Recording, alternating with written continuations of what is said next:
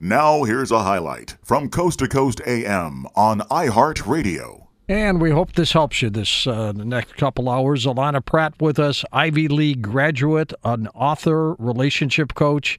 She's the go to authority for those who have suffered heartbreak and loss and are ready to rebuild their lives in healthy and positive ways and emerge from lockdown with a new lease on life. Certified coach with nearly 5 million viewers on YouTube. Allana offers very private group sessions, online coaching programs. If you're single, if you're in a relationship, to help clients develop a healthy, intimate relationship in themselves first, which naturally attracts and enhances their ideal partnerships. Allana Pratt, first time on Coast to Coast. Hi, Allana. Oh, it is great to be here. Thank you so much for having me, George. I'm looking forward to this. What a tough time for a lot of people, huh? Right? Yeah. This lockdown is something else. And how do they How, cope? how yeah, the the idea of of uh, all of this forced upon us. Uh, we we used to think we had control of our lives. nope.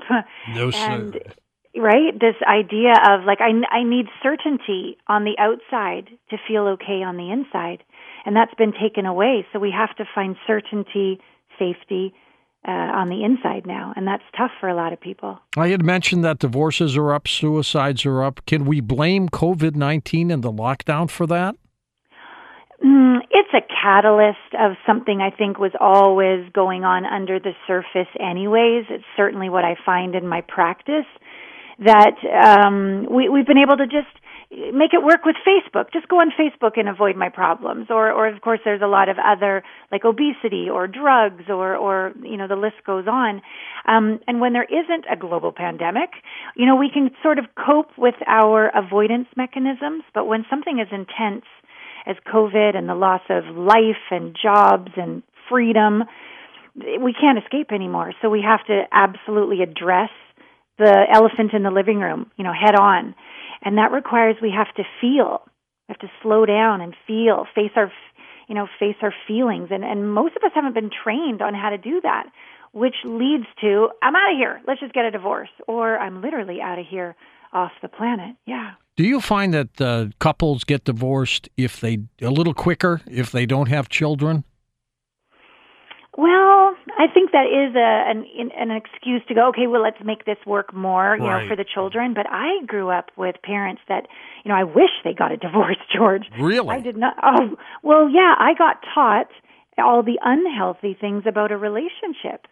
So I wish they would have had the courage to bless and release each other and consciously uncouple. Then I could have had like four parents who were kind and loved each other rather than two that fought all the time.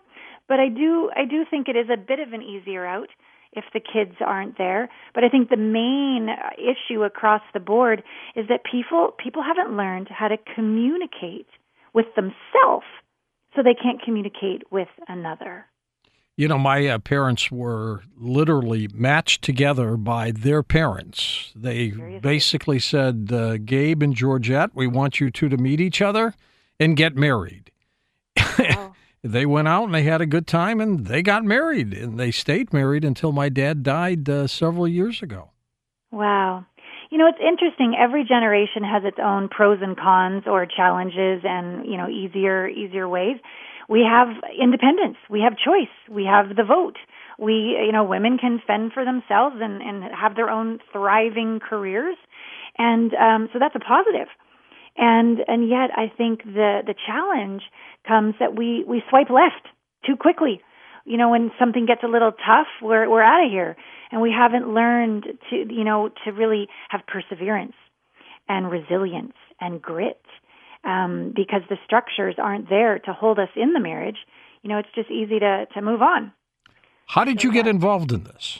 Oh, because I was a hot mess.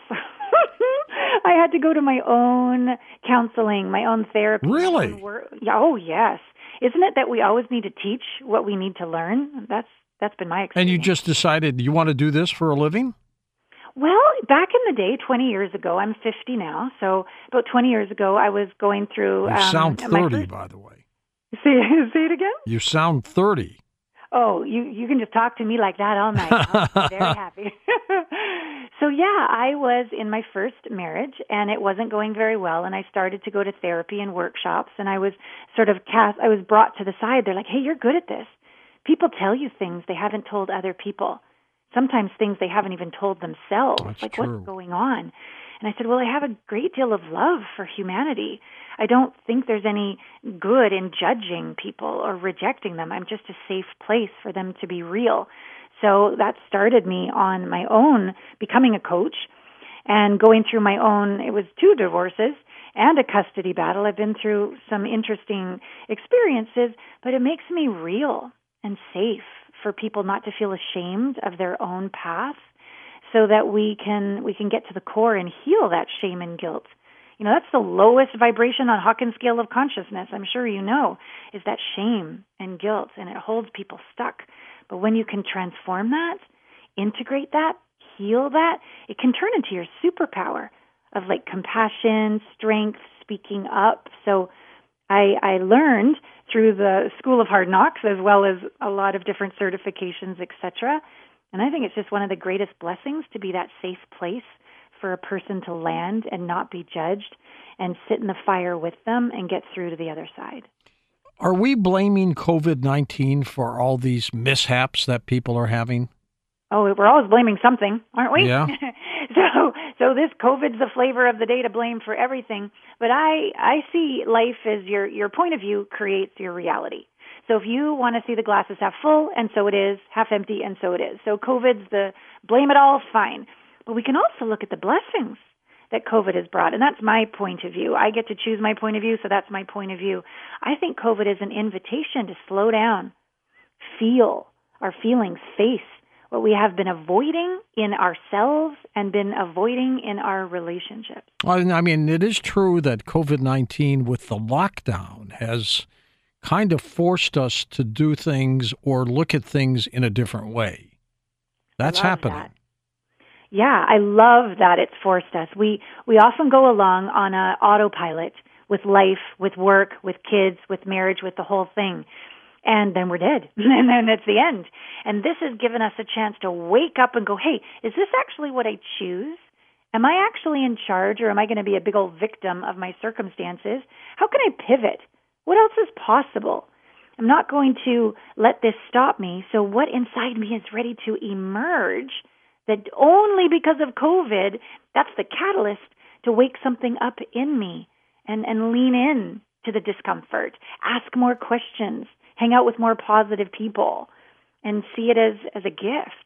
We should have you talk to some government leaders, though, Allana, because some of the things they've implemented are just so outrageously crazy.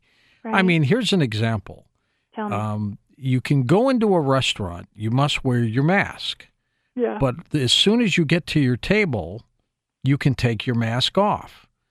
Now, COVID doesn't exist when you sit. that's right. Now, you cannot have a live piano player in the restaurant that used to have, Oh, but you can hear piped in music. That's okay. Now, is the piano player going to give you COVID? Is that why they're not there anymore? I just don't get it. no. I, I think there's so much chaos and fear based decision making that these crazy behaviors. I've heard of other ones that at the beach you can stand at the beach but not sit, or sit but not Yeah. Other You can't other sit at a bar, but you can sit at a table.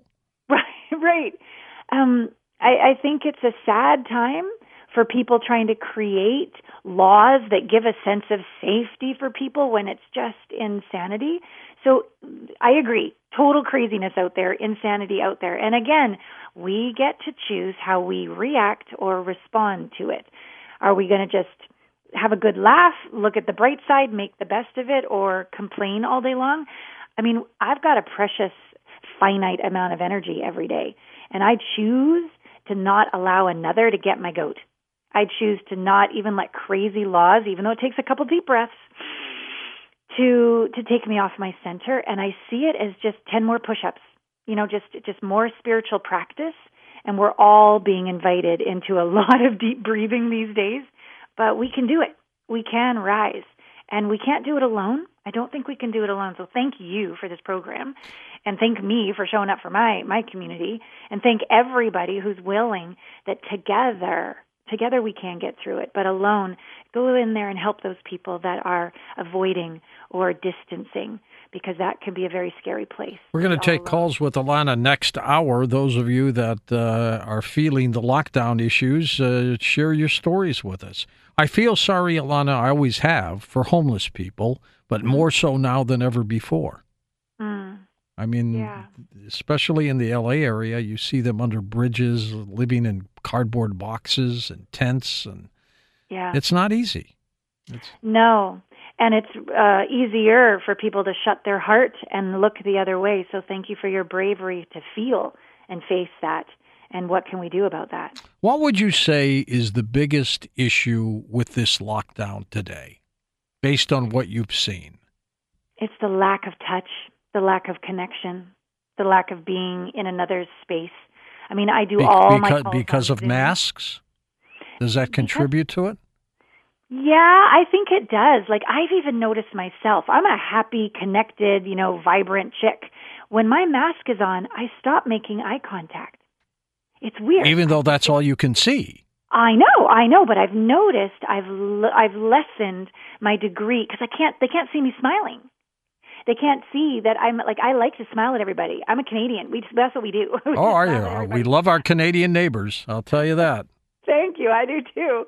And I'm noticing because I can't smile, there's a part of me that feels defeated. So I just don't even look anymore. So I think even the masks create distancing between us. And I think that's the most harmful um, problem with, with all of the distancing. And in order to keep our heart open and stay connected when we can't be around people, that's that's the trick. Well, with with COVID nineteen, I've I've learned the masks work to prevent people who are sneezing from getting you, if you've got one and they've got one. But I'm not sure just talking or anything like that is going to really get anybody infected. I agree. I don't really think they do. They work terribly but, but, well, but they work for the sneezing. Because sneezing, you can hit somebody from ten feet. This is true. This is true. Um, yeah, but it it it annoys me. It still annoys me, and I have to deep breathe for sure. Um, but yeah, the the idea that we could use another technology like Zoom, even though it's not the same as a hug, nothing's the same as a hug. Right. What I do love about the brain is the brain doesn't know any different. If you tell it, okay, right now, see it, think it, feel the emotion, and feel the body sensation and give yourself that time to imagine. I know it's not as fun as a real hug, but even imagining it starts to help the brain to emit those hormones to help you feel that sense of connection again in the meantime before we get to, you know, hug each other all over again. Listen to more Coast to Coast AM every weeknight at 1 a.m. Eastern and go to coasttocoastam.com for more.